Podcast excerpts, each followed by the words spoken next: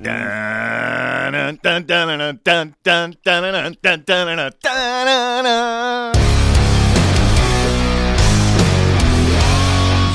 to Halford and Bruff.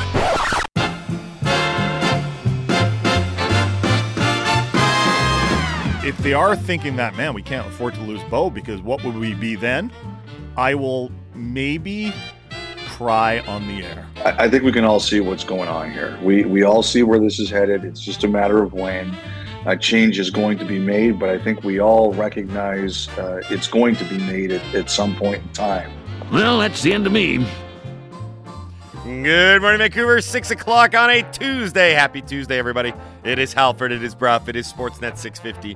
We are coming to you live from the Kintec studios in beautiful Fairview Slopes in Vancouver. Jason, good morning. Good morning. A-Dog, good morning to you. Good morning. And to you, Laddie, a good morning as well. Hello, hello. Halford and Bruff of the Morning is brought to you by the Dilawri family of Acura dealers. Experience the Dilawri difference today by visiting your nearest Dilawri Acura dealer today. I said we are coming to you live from the Kintec studios. Jason, tell them more about the fine folks at Kintec. Kintec Footwear and Orthotics. That's right. They got them both. Footwear and orthotics, Canada's favorite orthotics provider, supported by over 1,500 five-star Google reviews. Find your perfect fit at kintec.net. Yeah, big show today. A Tuesday. Canucks are back in action tonight, 4 o'clock in Buffalo. We'll set the stage for you throughout the day. Our first guest will be at 6:30. Greg Wyshynski, our good buddy from ESPN, as per usual, we'll whip around the league, look at everything that's going on outside of this Vancouver bubble that we live in. 7:30, I mentioned the Canucks are playing the Sabres tonight. Paul Hamilton from WGR Radio 550 in Buffalo is going to join us to preview things from the Sabres side. After getting off to a tremendous start to the season, 7-3-0, the Sabres have hit the skids. 5 straight losses for the Buffalo Sabres. How does it feel, Buffalo? They're back to being the Sabres. That's right. Now you get to face the Canucks, who have always remained the Canucks. Never went up. They're just stayed Canucks. The Canucks. 8 o'clock, Drancer is going to join us here on the program. I should mention, Canucks-Sabres, 4 o'clock. Busy night in the NHL, 8 other games. New Jersey, the thriving New Jersey Devils taking on Montreal. And Toronto and Pittsburgh meet for the second time in, I believe, 96 hours. So those are a couple games there. 5 NBA games. Relatively light night. Lots of hockey, though. So 8 o'clock, it's Drancer. 7:30, it's Paul Hamilton. 6:30, it's Greg Wyshynski. That's the guest list. That's what's happening. Laddie, let's tell everybody what happened. Hey, did you guys see the game last night? No. What happened? I missed all the action because I was... We know how busy your life can be. What happened? Missed it? You missed that? What happened? So last night, there was NHL play on the ice, but the majority of the hockey world was focused on the Hockey Hall of Fame in Toronto and the induction ceremonies for the purposes of this station and this conversation and what we're going to focus on. We're going to focus on 3 players in particular, Daniel Sedin, Henrik Lundqvist, and Roberto Luongo, the trifecta of former Canucks who were inducted into Hall of Fame last night. In any instance of these ceremony-type things, you kind of get standard paint-by-numbers playbook coverage from the media. I'm not trying to shoot down what we do, but you play some clips from their speeches, you go back and do a chronological review of their career. It's all packaged very neatly for you, which is why I thought it was interesting to kind of go beyond that and look at some of the other narratives, other points of interest with those 3 in particular, really the entire class. You brought up a good one here. All of these inductees didn't have the one thing that most people look at as the defining mark of your career, winning the Stanley Cup. Mm-hmm. And you brought up a good point here. It's only going to get more and more difficult to capture a cup as we go along, not just because it's hard, but because there's more and more teams, just the statistical likelihood of it. With 32 teams, it gets that much more difficult to hoist Lord Stanley's mug. So we may see more Hall of Famers moving along that are in this conversation of having never won the cup but still going in to the Hall. Yeah, well, first of all, I thought it was pretty cool that the Sedins and Luongo got to go in together, and Luongo referenced that in his speech, that when he got the call to the Hall of Fame, he asked if the Sedins were going in with him, and I'm sure he was very happy to learn that they were. So it was a very Canuck-flavored Hall of Fame weekend, which was kind of weird because all the while everyone is also talking about what's going on with the current Canucks. Yeah. But I think in some ways, although all four, including Alfie, did win Olympic gold, because the Sedins and Alfredsson were on that 2006 Swedish team in Italy that we don't talk about anymore in Canada. We don't talk Olympics about, in Italy? We don't talk about those Olympics. They didn't go very well. And, of course, Luongo won Olympic gold in 2010. That was an Olympics. That was obviously the most important Olympics. Mm-hmm. I do think this is probably going to happen more and more. I don't know about all four members of the same class failing to win the Stanley Cup, and Alfie got close in 2007, was it? Yes. Yeah, with the Ottawa Senators, who lost to the Anaheim Ducks, and we all know that the Sedins and Luongo came pretty close themselves. It brings up some good talking points when we're talking about debates about who is Hall of Fame worthy and individual success versus team success. I'm not sitting here saying that those guys shouldn't have been inducted. I think what they did throughout their careers, their storylines, the quality of people that they were, and that does play into things in the Hall of Fame if you read the sure. The requirements. And Alfie was like much loved in Ottawa, and there's some people that hope he's part of a group that buys the team. But I do think it's an interesting debate about how much team achievements should play into the Hall of Fame. Yeah. You know, is it ever fair to hold a lack of team success against a player when it comes to things like the Hall of Fame? Now, there will be some people that are listening to this and going like, absolutely not. A player cannot control his teammates. It's not, you might say it's not the Sedin's fault. They never won the Stanley Cup. The Canucks got injured, or they got screwed by the league. Whatever you think about that, 2011 Stanley Cup, it's not Luongo's fault, whatever. What if, let's take those guys out of the equation and take Alfie out of the equation too. What if a player is overly loyal to a bad team? Or that player just goes for the most money in free agency. So to take those guys out of the equation, let's say good old Johnny Gaudreau, Johnny Hockey, yep, at the end of his career, has the stats to make a case for the Hall of Fame when he retires. Let's say that. Sure. I don't know what his stats are right now, but let's say he's obviously over 1,000 points. He has maybe, maybe some individual awards. But the Blue Jackets never even come close to winning a cup. Like Alfie and the Sedins and Luongo, they at least got to the Stanley Cup final. They won games in the playoffs multiple years. Let's say the Blue Jackets never do that. Okay. Couldn't you question his decision to sign in Columbus and then, for lack of a better way of saying it, hold it against him? Yeah, I think it's a great example. I mean, it's not quite the Marcel Dion example where he played so long and languished on bad Kings teams and was clearly one of the best players in the league, top 15 scorer, all that stuff. But Gaudreau made a choice to hitch his wagon to Columbus. Mm-hmm. And I think as time passes on, the reasons will become less and less important, and it'll just be, he made the choice. Yep. And he made a long-term commitment to a place that, when he joined, was floundering a little bit, and they're still floundering right now. I think as we go along, we're not saying Columbus is never going to win the cup. We're just saying, let's say it plays out like that. Feels like a long shot right now, I'll tell you that. They got some good young players. Yeah, they've got some good young players in the pipeline. I think the conversation really comes down to, does the Hall of Fame, or is the Hall of Fame already acknowledging this sea change that's happened with regards to competitive balance and dynasties and a hard cap, really just refocusing how teams are built and how long they can remain competitive? Because put it this way, with Gaudreau, in that cycle that he has in Columbus over the 7 years he's going to spend there, it's very possible that he could go through two different complete changes. Like, he could be coming in on a low ebb where things aren't that great. They could go up.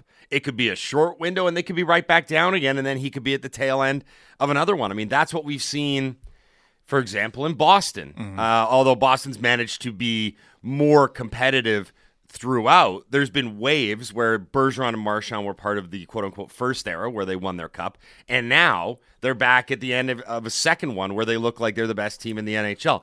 I just think that postseason success is going to become less and less of a resume builder, or when you're submitting your application to get into the Hall of Fame. I know it doesn't work like that. I just feel like after a while, they're going to have to start looking at this and saying, the way that this player played and the individual, because that's what it is. It's an individual accolade, right? Teams don't go into the Hall of Fame. Individuals do. That this individual is worthy on merit, almost despite whatever the team built around him may or may not have done. I think my whole point in doing this is I want to know that winning is the most important thing to a player and not individual accomplishment. Think of some of the players we've talked about in the last few months even. Russell Wilson, one of the things we criticized him for was his reported desire, to win MVP, right? Yep. And we're not saying that Russ doesn't want to win football games, but that seemed a little too much, right? There was a lot of legacy involved with it. And right now, Ronaldo is acting a little bit... well, petulant. Yeah. He's being kind of, and I don't know, maybe this does extend with Ronaldo. Maybe he is desperate for more team success. He's not having it on United, and maybe he wanted to play more because he wanted to be in form for the World Cup for Portugal. So maybe that is a team thing, but I will want to know that for sure. For example, the Sedins are very, very open about their disappointment in not winning a cup. Yes. And I respect that. It's okay to admit disappointment as long as you don't beat yourself up too much over it and you still appreciate and give yourself kudos for the things that you did accomplish in your career. Nobody is going to finish their lives with everything checked off the list, right? Mm-hmm. Nobody's going to be like, well, I did it all. Yeah. Unless you have a really crappy list. I did it all successfully. Well done. Yeah, I can leave this world now. But Daniel said, I think Friday I was reading this, I think in Daily Hive. He said, listen, the Hockey Hall of Fame is a great honor. I don't want to minimize it, but I rather would have won the Stanley Cup, if you know what I mean. Yeah, we do. That's a team win. I think we're all about the team. This is more individual. I mean, yeah, this is probably the ultimate individual award to win, but I think we are all about the team. And I honestly don't think that's just lip service. It's not just Daniel Sedin with the PR, because and people listening out there right now, you can extend this. Don't feel bad about extending this to wins you had as a kid or wins you've had just playing rec sports. There is nothing better than having success with a group of people, the celebration that you get to have together, the stories that you get to remember together. It totally sounds schlocky. Yes. But camaraderie is a thing. And when you look at this current Canucks group, how much camaraderie do you see? How much joy do you see? There are guys having individual seasons. JT Miller's coming off a 99-point season. That was a career season. Yeah, he got paid for it. Good for him, right? Do you think he's happy right now? Don't you think he'd like a little more team success? For example, this is another great example, right? I'm the most important and talented individual on this show. It's important we get that out there. But the camaraderie is what I like the most. Yeah. I want you guys to know that, even though I'm talented and probably the most talented and kind of drive the show and probably the most handsome. Modest too. It's the time we get to spend together. It's irreplaceable. The time we get to spend together. That's what I love the most. I do got to say, I look forward to coming into work every day and talking to Mike Halford. I gotta say, I'm not really buying this camaraderie argument for the Stanley Cup thing, Bruff. I don't know. You're not selling it very well. You made a pretty good point. Can we just say for a second how amazing it was that Henrik spent like a third of his speech roasting Daniel? Yeah, it was awesome. A third of his speech. I didn't see that coming. Oh, it was great. It was so good. I didn't know how they were going to go about it because, you know, I've seen enough Hall of Fame induction speeches. Yeah. And, like, the NFL sets the bar. Because sure. it's like the guys who spent like a better part of a year writing a script designed to be a tearjerker, right? And then the hockey guys are always more demure, and especially a lot of the Swedes, right? But that was great. That was really funny. Lou was fantastic as well. I loved his speech. What was this about Luongo when he saw Hasek? Sorry. Well, yeah, because Luongo had never met Dominic Hasek before. So and the camera panned to Luongo instantly when Hasek was coming out with his plaque. And you see Luongo just almost turned white. Like, he looked like he just saw a ghost. He couldn't believe what he was watching. It was the coolest thing to see Luongo's reaction. Like, oh, my God, I get to meet Dominic. Like, Roberto Luongo is reacting, oh, my God, I get to meet Dominic Hasek, just to show you how good a goalie he was. It was a really cool moment. I love it when I see great athletes celebrating other things like a fan. Yeah. And the example I would give, I think the best example was when the Eagles won the Super Bowl and Kobe Bryant.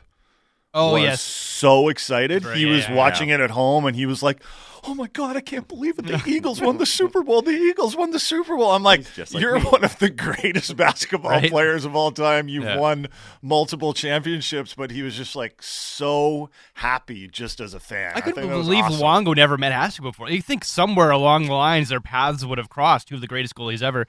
But, yeah, Lou had never met him before. It had to be in the Hall of Fame. That's crazy. That's the only place you get to meet other Hall of Famers is in the Hall of Fame. Such a cool moment. Do you have the Henrik zinger from last night? One of the zingers. Okay, let's hear it. As you might know, I've just recovered from COVID. It came down to a last-minute decision to attend. But as our coach has always said, Henrik at 70% is a lot better than Daniel at 100%. That's a pretty good line. I love how he went into statistics as well. Like, I've missed more games than you, and I still have better numbers. Like he deadpanned it, too. It was great. Right? You know, he didn't do one of the chuckles afterwards. Really anyway, you brought up a good point about, one, you being handsome and the best thing about the show. That was a good point. Also, this year especially, and because of the Hall of Fame inductions and the Bieksa thing, it's been really rammed down our throats about how great things were a decade ago. And then for the team that didn't even win the Stanley Cup. Right, but they were so close. They were so close. They kept reminding us over and over last night. But they were so close. One game shy. But it's hard. Like, this isn't a media-driven narrative. It's just the way things played out that you had all these guys from 2011, and not just the success that they had, but they always harken back to how great a team it was, how tight the group was, how great the culture was. Well, guess what happens when you dial back the old-timey machine, way back the good old days, and it's always going to be compared to what's going on in current times. That's just a natural human reaction, right? When you pine for the past and you remember the good times, one of the things that jumps to your mind is like, yeah, I wish I could feel that again, or why isn't that happening again, yeah? Austin and Langley. Over the last year, the more reminiscing and celebrating of the 2011 team we do, the more I feel we need to blow up this team. All the things they talk about, excellence, etc., it reinforces that the current team lacks it. Yeah. The comparisons are pretty stark right now. Yeah, it's hard to avoid, really. I mean, when Bieksa comes in and makes a speech about culture to the current team, it's hard not to infer that maybe some people at the higher reaches of the organization are saying, it'd be nice if things were a little bit more focused and determined and unified, and there was a better sense of camaraderie like this organization knows that it can have, and it had it just over a decade ago. Okay, on to the subject of the current Vancouver Canucks, and the big news making the rounds today ahead of tonight's game in Buffalo is the plight of head coach Bruce Boudreau. There were some suggesting, and a couple of you have texted into the Dunbar Lumber text message in basket this morning, that this may very well be Boudreau's last game in charge of the Vancouver Canucks. It has not been a good road trip. It has not been a good start to the season.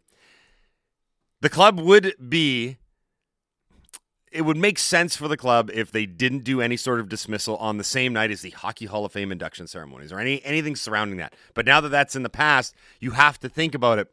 Throwing further gasoline onto the fire here was the ESPN crew working last night's hockey games, specifically Kevin Weekes and Ryan Callahan. During one of their intermission reports, here is what Weekes had to say on the latest regarding Bruce Boudreau and a potential coaching change in Vancouver. One name for me to watch right now, although there's several, everybody would look to, of course, everybody would look to Barry Trotz. Mm-hmm. But I'm also looking at Rick Tocchet as a name to watch. There's certainly a relationship from their days in Pittsburgh with Jimmy Rutherford. Yep. They won cups. I'm keeping an eye on Rick Tocchet right now. Yeah, I mean, that noise with Jim Rutherford coming out and saying that, you know, going all the way back, he said we don't think we had a good training camp as well, right? So if your practice coming out and saying that, I mean, there's definitely some fire with that smoke. And Weekesy, I think you're spot on with Tocchet. I think it'd be a great fit there. Mm. So there was a there from Bucciagrass at the end. So you look at it, and it's hard not to connect the dots. Tocchet spent time with Rutherford and Alvin in Pittsburgh. His coaching resume is kind of interesting because as a head guy, he wasn't necessarily lights out, but he was in a tough situation in Arizona. And the one year that they did have some success, and it was the bubble season, if I'm not mistaken, he was kind of applauded for the work that he did with, in retrospect, a bit of a flawed team, although that was the John Shaka team where he adds some pieces to it, including Taylor Hall. So and Darcy Kemper had a lights-out save percentage. Right. And but maybe that was partly to do with the system that they were playing there. Well, that's another part of it too, right? Is I do wonder, having coached in Pittsburgh and learned under some of the guys that were able to be the architects of those Stanley Cup winning teams from a coaching perspective, because we've talked about the system that Pittsburgh played back then. I do wonder if that's ultimately what Rutherford is looking for. If that's the case, I would just say, If you legitimately think that this team can be turned around and you legitimately think that this season can be salvaged, you better do it quick. If you honestly believe that, and I think there's a lot of us, including maybe us two at the table, that are skeptical that this thing can be turned around. But if that's the case, if you're going to learn from the past, one fatal flaw this team cannot make is like what they did with Travis Green and just let it linger and linger and linger until it's way too late. Well, I just wonder I just want this management group to get the coach that it really wants. That's fair. Do you know what I mean? I do. If they feel they need to wait until the off season to get the coach they really want. I don't know. Maybe it's Barry Trotz. I doubt it, but maybe it's someone coaching. There's been talk that maybe they're going to go to Europe for someone, right?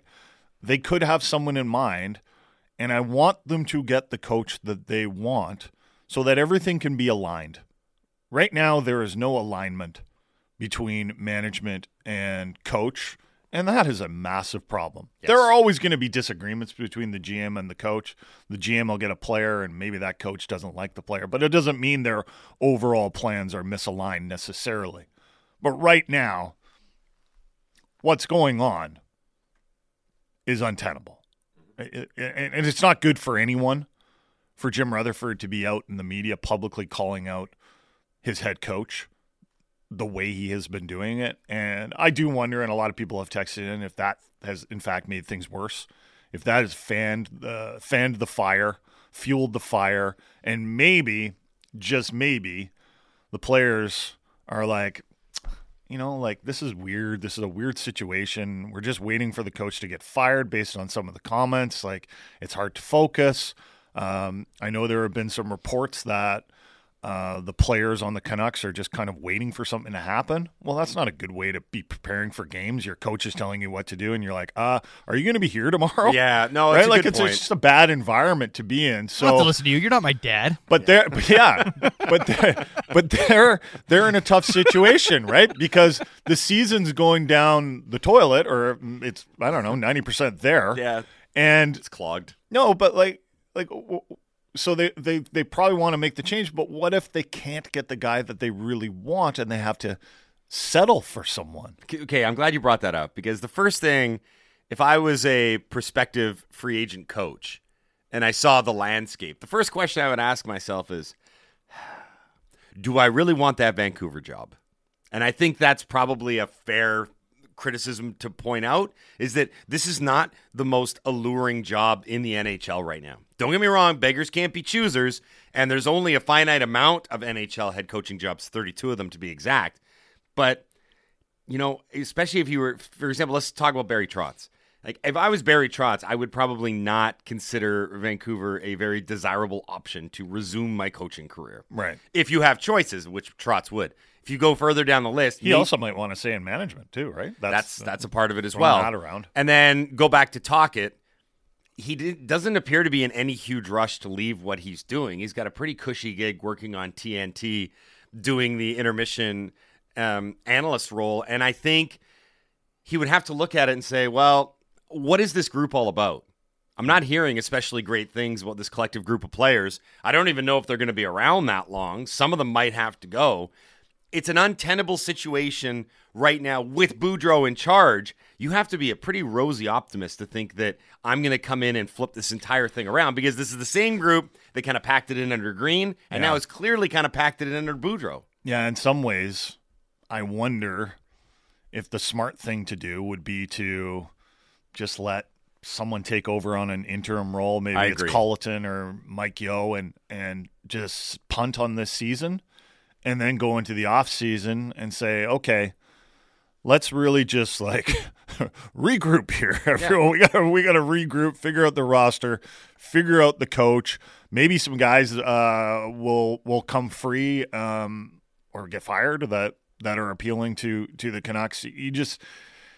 I just don't want them to make a decision that unnecessarily locks them into anyone, because that's what happened with Boudreau, right? Like they hired him, and then there was a miscommunication on how long he had as a coach, and I'm sure he wouldn't be the coach if he didn't have that contract that ownership originally gave him. So, like, let's avoid another situation like that. Let's avoid another mistake and get everything lined up. Ducks in a row for the Vancouver Canucks. Maybe that could be like their slogan. Ducks in a row for 2023. You're listening to the Halford and Bruff Show on Sportsnet 650. Greg Wyshynski, one of our favorite guests, is coming up next. Time now for Sportsnet 650 traffic from the City News 1130 Air Patrol. I'm also looking at Rick Tocchet as a name to watch. There's certainly a relationship from their days in Pittsburgh with Jimmy Rutherford. Yep. They won cups. I'm keeping an eye on Rick Tocchet right now. 6:33 on a Tuesday. Halford and Bruff, Sportsnet 650. Halford and Bruff in the morning is brought to you by the Dilawri family of Acura dealers. Experience a Dilawri difference today by visiting your nearest Dilawri Acura dealer today. Okay. That's the second time in 33 minutes that we've played that clip. That was Kevin Weekes on last night's ESPN NHL broadcast during the intermission, talking about the coaching situation in Vancouver and how that solution might be soon rectified, depending on how much longer Bruce Boudreau has in charge. Rick Tocchet, a name that's been kicked around a few times, just in terms of connecting the dots to Jim Rutherford and Patrick Allvin from their days in Pittsburgh. For more on that and everything else going on in and around the NHL, he's also from ESPN, Greg Wyshynski, here on the Halford and Bruff Show on Sportsnet 650. What up, Wish? How are you? We eat at the same cafe, me and Weeksy, when he's on campus in Bristol. You guys are table mates. Ask you a question. Yes, go. Let me ask you a question. Yep. So a 344 points percentage at this point in the season, is Vancouver, I mean the Vancouver fans, and you guys obviously have the pulse on these fans. Are Vancouver fans more of the mind of just like, let's just like pack it in this season, get one of the, you know, get some good draft capital going? And, yes, then, for sure. You know, like, because like I feel like Rick Tocchet, or a bigger name is when you believe, A, that you can turn your season around, or B, you're ready to just, you know, hit the restart button and start again next season. It is one of the many questions that we've tried to tackle in the first part of the show. Actually, we brought it up earlier. Is it maybe not just best to let this thing ride and get in the Bedard sweepstakes at the same time when we're trying to figure out where management's head collectively is at with this? we keep wondering, like, are these constant criticisms and public criticisms of Boudreau a suggestion that, yes, we believe this thing can be turned around, and yes, we believe the season can be salvaged? So it's almost like taking the pulse of the team and then trying to read the minds of management. One is obviously easier than the other, but at the end of the day, as Jason and I like to say, we have no idea what we're talking about. Obviously we need to hear Jim Rutherford come out and say, I believe in this roster, which essentially is Jim Benning's roster, but I believe in it too. And then we'll know for a fact that that it's a team that they believe can be a playoff team, and it's the coach's fault. Now, in this scenario, is Jim Rutherford a witch? Listen, everyone knows in Puck Soup canon, Jim Rutherford is a kindly old man who keeps a jar of Werther's Originals on his desk at all times. He has not been very kindly in Vancouver. Have you actually? I don't know if we've chatted about this, but can you remember a GM or president of hockey ops or boss of management, whatever you want to call it, talking about his head coach publicly like he has about Bruce Boudreau? Yes, there's one example, but it's not hockey. It's Jerry Jones. Right. That's the proxy. Like, that's where we are right now with the Vancouver Canucks. The level of dysfunction has reached the point where we compare it to the Dallas Cowboys. Like, that's the only example. In hockey, I've thought about that after Rutherford dinged Boudreau for like the dozenth time. I'm like, has there been a situation where a GM is like actively called out their current coach? And I don't think so. I mean, it's definitely happened, obviously, like after a firing or whatever, but I don't think it's happened while the person was still behind the bench, as far as I could tell. I'm sure somebody out there. I should call Merrick and see, what happened on the 67 Canadiens or whatever. I'm sure there's probably some example that I'm missing. Can you recall much about Rick Tocchet and the job he did in Arizona? Obviously, we don't talk a lot of Coyotes on the show unless we're talking about their arena or their market. I know he did get some kudos for the job he did in 2019-20, which was the bubble season, where they played, they had a ton of injuries. They played decent, or actually more than decent, defensive hockey, although they had Darcy Kemper making some saves. But I don't know anything more beyond that, except that OEL wasn't such a fan. So they were a tough-nosed team, a hard-nosed team. They definitely took on the personality of their coach. I mean, he's a guy that likes to play that style of hockey. He's also renowned for being a player's coach. I mean, there was a time, if you remember, he was called the Phil Kessel Whisperer for his abilities to connect with one of the more enigmatic players that we have in this league. So there's that reputation. His teams in Arizona were weird because you're right. Like, defensively, they'd be pretty good at times, and they had some pretty good goaltending at times too. They for whatever reason, year after year, had one of the lowest shooting percentages in the league. And I've never really been able to figure out if that's a problem with the roster, if that was a problem systematically, or what was going on. But it was always sort of the thing that kind of held them back from really excelling was they could stop the puck, they could play physical, they could play hard-nosed, but they couldn't put the puck in the net for some reason. We're speaking to Greg Wyshynski from ESPN here on the Halford and Bruff Show on Sportsnet 650. Wish, obviously last night, Hockey Hall of Fame induction ceremony for 2022. You went ahead on ESPN and looked ahead to the class of 2023, and you rightly pointed out that Henrik Lundqvist, longtime Rangers goalie, is going to be a lock to get in. Lundqvist, actually, it's a good divergent point from our earlier conversation where we were talking about, as we go farther and farther along here, there's going to be a lot of guys who are going to try and get inducted into the Hall of Fame without having a Stanley Cup on their resume. And it's an interesting dynamic because I think in olden days or earlier times, that was always the benchmark for maybe getting in or maybe not. But now that there's 32 teams and parity's never been stronger and you don't have dynasties like you do before, we were kicking around the idea of it could be even more commonplace that we see a lot of Hall of Fame inductees. It was Alfredsson, Luongo, and the Sedins, both of them yesterday. None of them had a Stanley Cup on their resume. Yeah, I saw that. And, obviously there's been times in the past when players that haven't won the Cup have gotten in and on the merits of their statistics or how much the selection committee likes having a beer with them, which is probably the greatest measure. I will say, though, that one of the commonalities of this year's class was that they all had Olympic gold medals, playing on the same, the three of them playing on a Swedish team, and obviously Luongo with Team Canada. So I do think that one of the underrated things about the selection committee is how they do value international hockey. So you can say, yeah, from an NHL perspective, these guys weren't winners, but from an international hockey perspective, they won arguably the greatest prize in international hockey. So I don't think you can discount that on their ledger. I did my like you said, my 2023 class yesterday, like the ranking, and Lundqvist is a lock. I had someone reach out and question if he was eligible because he retired. Like, his last game was in August of 2020. So I'm gonna have to look into that. I hope we're not all wrong on that, because if he's eligible, he's a lock.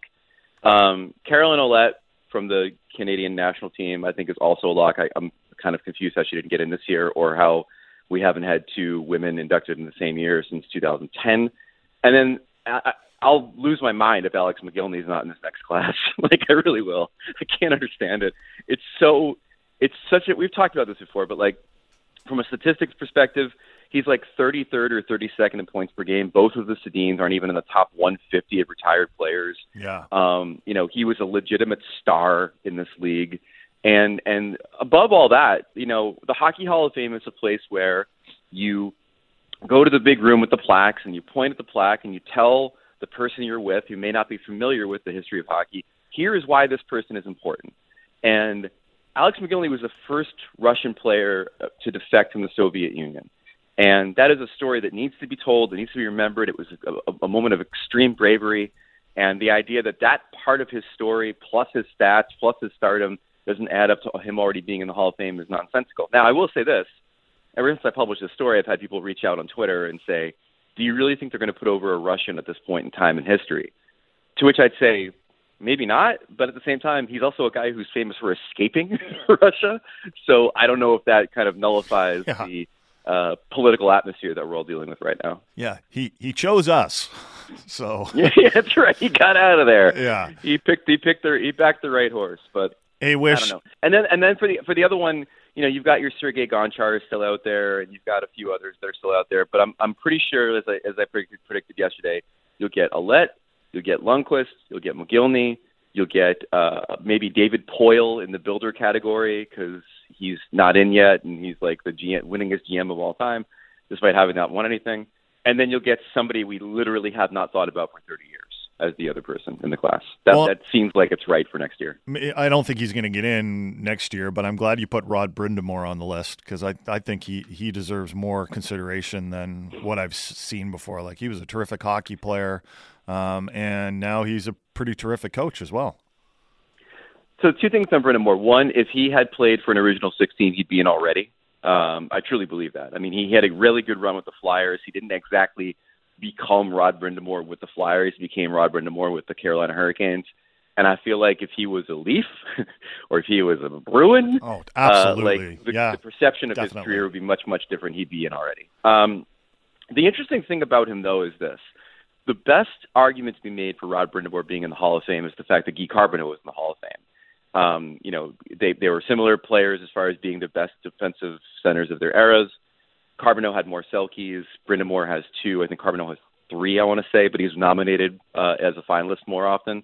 But Brind'Amour blows him away in points. The real question is, though, and I'll use the Baseball Hall of Fame as the example, it's kind of a thing you don't do in baseball to compare certain players to the lowest rung on the ladder. And by that I mean like your Phil Rizzuto, your Bill Mazeroski, your guys that somehow got into the Hall of Fame despite not having a statistical case. And I feel like, Carbonneau in some ways is that guy for us right now, where you look at Carbonneau and you say, okay, if he's in, how is Brind'Amour not in? If he's in, how is this guy not in? And so I think there's an argument to be made that just because they may have made a mistake on one guy, that shouldn't all of a sudden become the standard to allow other guys in. You mentioned international hockey earlier in our hit when you were talking about Luongo and the Sedins and Daniel Alfredsson winning Olympic gold. Here's a question for you. When are we going to see that again?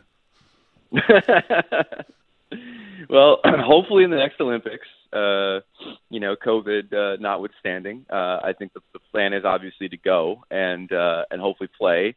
And they obviously negotiated it in the CBA, and despite the fact that the IOC is still horrible when it comes to sharing the wealth for the NHL, allowing its star players to bolster the profile of the Olympics, they'll go.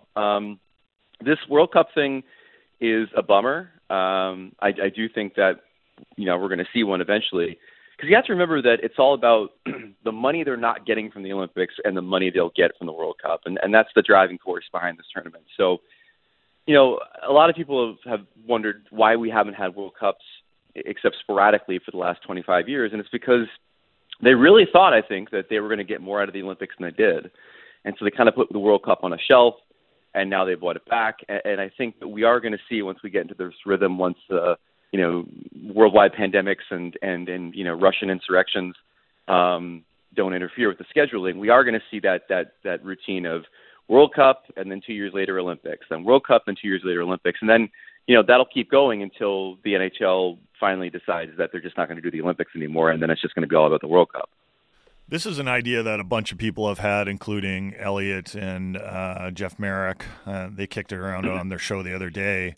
What about a series between Canada and the States? Maybe you play it before the season or whenever. They suggested a best of three. I would want something longer than that, but can you imagine the promotion, the buzz you could build with a best of seven between Canada and the U.S., and you play it at a bunch of different rinks? You go to, Madison Square Garden, Philly, Boston, and then up in Canada, obviously, there's a few candidates here. Don't you think that would be incredible? And as an American hockey fan, and you're looking at a roster that finally has depth at all the positions and maybe an advantage in goal, aren't you kind of dying to see this stuff?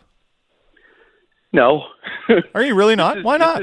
This is the essential Canadian solution to a worldwide problem of, I want to see Sidney Crosby play with Connor McDavid before Sid retires. Yes. And yes. So how do we make that happen? Well, we create an exhibition series against the United States in September. It's idiotic. Like, I want to see a best-on-best tournament if we're going to do this thing. What do you mean what? What do you don't think people would be interested in that? Hey, I didn't say people aren't going to be interested in it. People are interested in idiocy. People are interested in The Masked Singer. Like, people are interested in all kinds of things. Are you holding this? It's the best rivalry in hockey right now, Canada and the U.S. Wait a second. Are you holding this tournament in September? Probably, yeah. Okay, so do you remember how awful the hockey was in the World Cup of Hockey in September? Yeah, that was a gimmick tournament. They do it better this time. So let's say this, okay? So let's say we decide to hold it in season instead. What percentage of the NHL is not from the U.S. or Canada? Yeah, they can go to Cabo. They'll love it. Okay, so what you're essentially saying is that the top U.S. and Canadian stars will have to play an intense rivalry tournament in the middle of the season. No, I'm not saying middle of the season. I say start it before the season. Get to go lie on the beach for 3 weeks. Yeah, and this is good for the NHL. Yeah, don't you think that those guys want to play? Don't you think they want to compete at the international level? Don't you think those guys want to have that opportunity? They seem to be the ones leading the charge on this, unless Wish, it's just mostly about the Olympics for them and going to the Olympics, and there's nothing that they can recreate. It is very much about the Olympics for them. I mean, that's North American players. That's also, I've talked to many European players through the years who have told me that winning a gold medal for their country is more important to them than winning the Stanley Cup. That's a fact. I mean, That's just how it is. So it has to be the Olympics. The Olympics into it, yeah, it becomes a once-in-a-lifetime thing. Look, it would be an extraordinarily fun thing. It would be a very interesting thing. I think a lot of people would be into it. But you brought up a very important point, which is that not only are we talking about a situation where we might be seeing bad hockey between the U.S. and Canada in a September tournament, or I don't think it would be. September hockey. First of all, are you really saying that it's the right thing to do to try to change these guys' training regimens in the off season for an exhibition tournament? Again, that was part of the World Cup problem too. But to go back to your main point, what is it for? What, are we going to make another paperweight like we did with the World Cup? And then congratulations, Canada, you won another paperweight. It's a made up fake thing. All you people out there. So was the 1972 Summit Series. That was made up. It was a summer thing. All you people out there that bemoan the World Cup for having fake made up teams are now going to go and watch the U.S. and Canada play a fake tournament for a fake. It wouldn't be a fake tournament, Wish. The World Cup sucked because it didn't prove anything. You had these players dispersed onto these different teams. We know that the best two teams right now are Canada and the U.S. So have an exhibition series like the 1972 Summit Series, which was incredible. It was the players got up for it, and the longer that series went, the better the hockey got because these guys realized, man, I don't want to lose this. This is a rivalry. Some of the best hockey that we've ever seen has been in the so-called off-season. People make fun of me all the time for bringing up the 1987 Canada Cup. It was still some of the best hockey I've ever seen. I just desperately want to see this stuff, and I want to see the international rivalry return. Can you imagine the rivalry that a best-of-7 Canada-U.S. series would create? Yeah! You want these guys to play a best-of-7 series in September before the NHL season? Sure. Yeah, I do. You're making me mental. By the way, the Canada Cup, for all the legacy and legend of that tournament, and by the way, as an American, of course, I value what happened in the 1990s. That thing would have been inconsequential if they were already playing in the Olympics at that point. Inconsequential. Well, maybe we've just reached the point where it has to be the Olympics now. You know, I guess we have because I get a lot of people.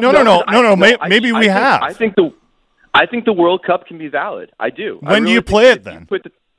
You seem to think you can't play it before the season starts. The NBA is about to unleash an in-season tournament that is going to print money. The NHL is going to have a World Cup tournament that is going to print money during the season. But you've got to make it legit. You got to have the other nations involved. And by the way, I appreciate your kudos to the Americans for being the second best team in the world. We've yet to prove that. it could every time we try to prove it, we win a bronze medal. Yeah, but my whole point is aren't you dying to try? Because that last team in Sochi is great. You have got a lot of good wingers, right? You're not going to win, right? It was the people that were talking up the Russians, and I'm you got KHL players on the blue line. That's not going to happen for you guys. The team you could potentially have as Americans right now could beat Canada. No question about it. Right. Sure. Okay. And so I would love to see that in an actual tournament and not in some sort of made-up thing because Canadians are worried that Sid's going to retire before he plays with Connor. I mean, the real question. We're not worried. We just want to see it, man. I just want to see it. We haven't had these tournaments for a long time now. It's been a decade almost. The real question that we should probably focus more on, although your guys' debate has been very entertaining, is if this is at all possible outside of a mid-season NBA style World Cup, because the issue with a Summit Series like this, as you pointed out, there's a logical problem in that half the league is going to get a 3-week vacation or however long it is, whereas the North American and Canadian players are going to be playing and potentially injuring themselves. Yeah, that is the biggest concern. That's the biggest hang-up. I'm not dismissing. Yeah. I just want to see it. I just want to see something. Wish I want to see something. Well, I don't want to have to wait. The injury thing is a non-starter for me because, I'm an Olympics guy, so I'm already saying we should send our guys to wherever to play the Olympics, and there's always the risk of injury. Right, but there's a difference between some players being subjected to potential injury, and then that's a difference, right? If no European player, I guess the difference is that if you're from Slovenia, you got yourself a month. Yeah, right. You're good to go. Then you can go to Cabo. You can go to Cabo, you go to Puerto Vallarta after, too. Whether it's a Summit Series or a World Cup, you got yourself a month if you're from Slovenia. No, that's true. And again, I come back to this, man. I really think that there's been sort of maybe a revisionist history. I think Team North America blinded some people. That was bad hockey in the World Cup. It was bad hockey. Because there were no stakes to it. Yeah. It was promoted so badly, Wish, too. The commercials looked cheap. I remember it. I'm like, this is what you guys are organizing? This is horrible. Horrible. Did you play Canada in the World Cup? Yeah. I can't even remember. Okay. Yeah, they did. Yeah, I was just saying. There were rivalry games in the World Cup. Yeah, but the teams were split. You had certain guys playing on the North American team. It was such a stupid, gimmicky tournament. The players went in and they realized they didn't matter. The reason it was bad hockey is because they held it before these guys would have had a weigh-in at camp. Like, it was in September. Their training does not target September. Their training doesn't even target the beginning of October. They're constantly getting into shape at the beginning of the season. That's why the NHL has turned the focus. If you'll remember about this World Cup, that's not going to happen. There was never any discussion about holding it in September again because it sucked. They want to put it in season and have these guys be at peak fitness and be, you know, in the mindset of competition rather than thinking about how they were just on their houseboat 2 weeks earlier. I do remember a lot of stories coming from that tournament where they're like, that guy. But that added an element in 1972 because the Canadian players were like, we're going to hammer these guys, and they were like, oh my God, we better get in shape. Yeah, how much time do we have to? How much time do we have? Yeah, they were like, I got to stop drinking before these games. Yeah. I don't know, man. Like, I'm interested to find out the argument for like the team that wins the cup to all of a sudden tell their American and Canadian players, oh, by the way, your summer break, it's like 3 days. You gotta get right back into training for this made up tournament that we created. I don't know, man. Like I said, listen. Anytime you throw USA and Canada in a thing, it's going to be successful. People are going to be into it. The same goes, obviously, for the women's teams when they play. The difference being is that I just think that you know, when you talk about the NHL and what would be the optimal thing, it'd be to get all the players involved and not simply just have two countries playing against each other. I mean, it's true. What makes the NHL great is that it's an international league with international stars. My God, we just saw 3 Swedes make the Hall of Fame last night.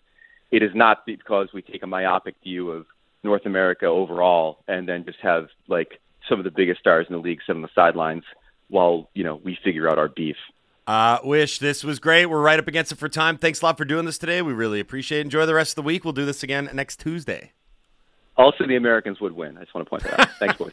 See you later. That's Greg Wyshynski from ESPN here on the Halford and Bruff Show on Sportsnet 650 with a nice parting shot. He knows how to drop the mic. Were we talking about houseboating? He was talking about houseboating. Oh, okay. I didn't say anything about houseboating. Oh, okay. Why? Is there a text someone says I wanted to hear Mike's houseboat anecdote, but Bruff cut him off as always. I did cut you off about something. I don't think I had a houseboating anecdote at the ready. I've never been houseboating. I don't know. Now I'm curious though. Yeah, I've never been on a houseboat before. I can try to rack in my brain now. Like, have I been to Shuswap? No, I haven't. I've been to a couple parties on houseboats.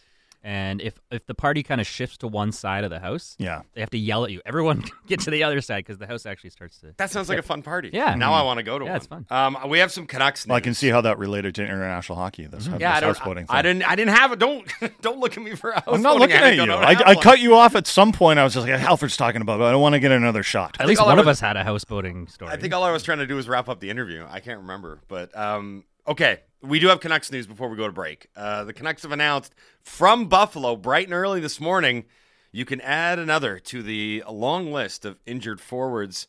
Jack Studnicka has been placed on injured reserve, and the Canucks have recalled William Lockwood from Abbotsford of the American Hockey League.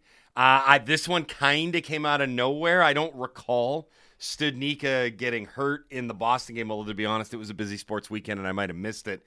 I do know that he played 11 minutes and 14 seconds. It seemed like he was taking a regular twirl. But right now, if you look at this team, that puts Studnicka on the shelf alongside Vasily Podkolzin, who I have been told was pretty banged up after that fight with A.J. Greer, that it did not look good from a sort of facial standpoint. Tanner Pearson's also on the shelf. And then, of course, Curtis Lazar. And then on defense, it's still... Tucker Pullman, to be determined, Travis Dermott as well. So it's a long list of guys that are banged up, and you can add Jack Studnicka to it as well. The Canucks have just announced that. I assume that this will be addressed along with a flurry of other things from head coach Bruce Boudreau this morning when the Canucks take to their morning skate in Buffalo. Okay, we are right up against it for time. We got to move on to the 7 o'clock hour. We got a lot more to get to. We can dive into the Dunbar Lumber text message in basket 7:30. Paul Hamilton, WGR Radio 550 in Buffalo, is going to join us to look at the Sabres, who host the Canucks tonight and are looking to snap a 5-game losing streak. That's all coming up next. Don't go anywhere. It's the Halford and Bruff Show on Sportsnet 650.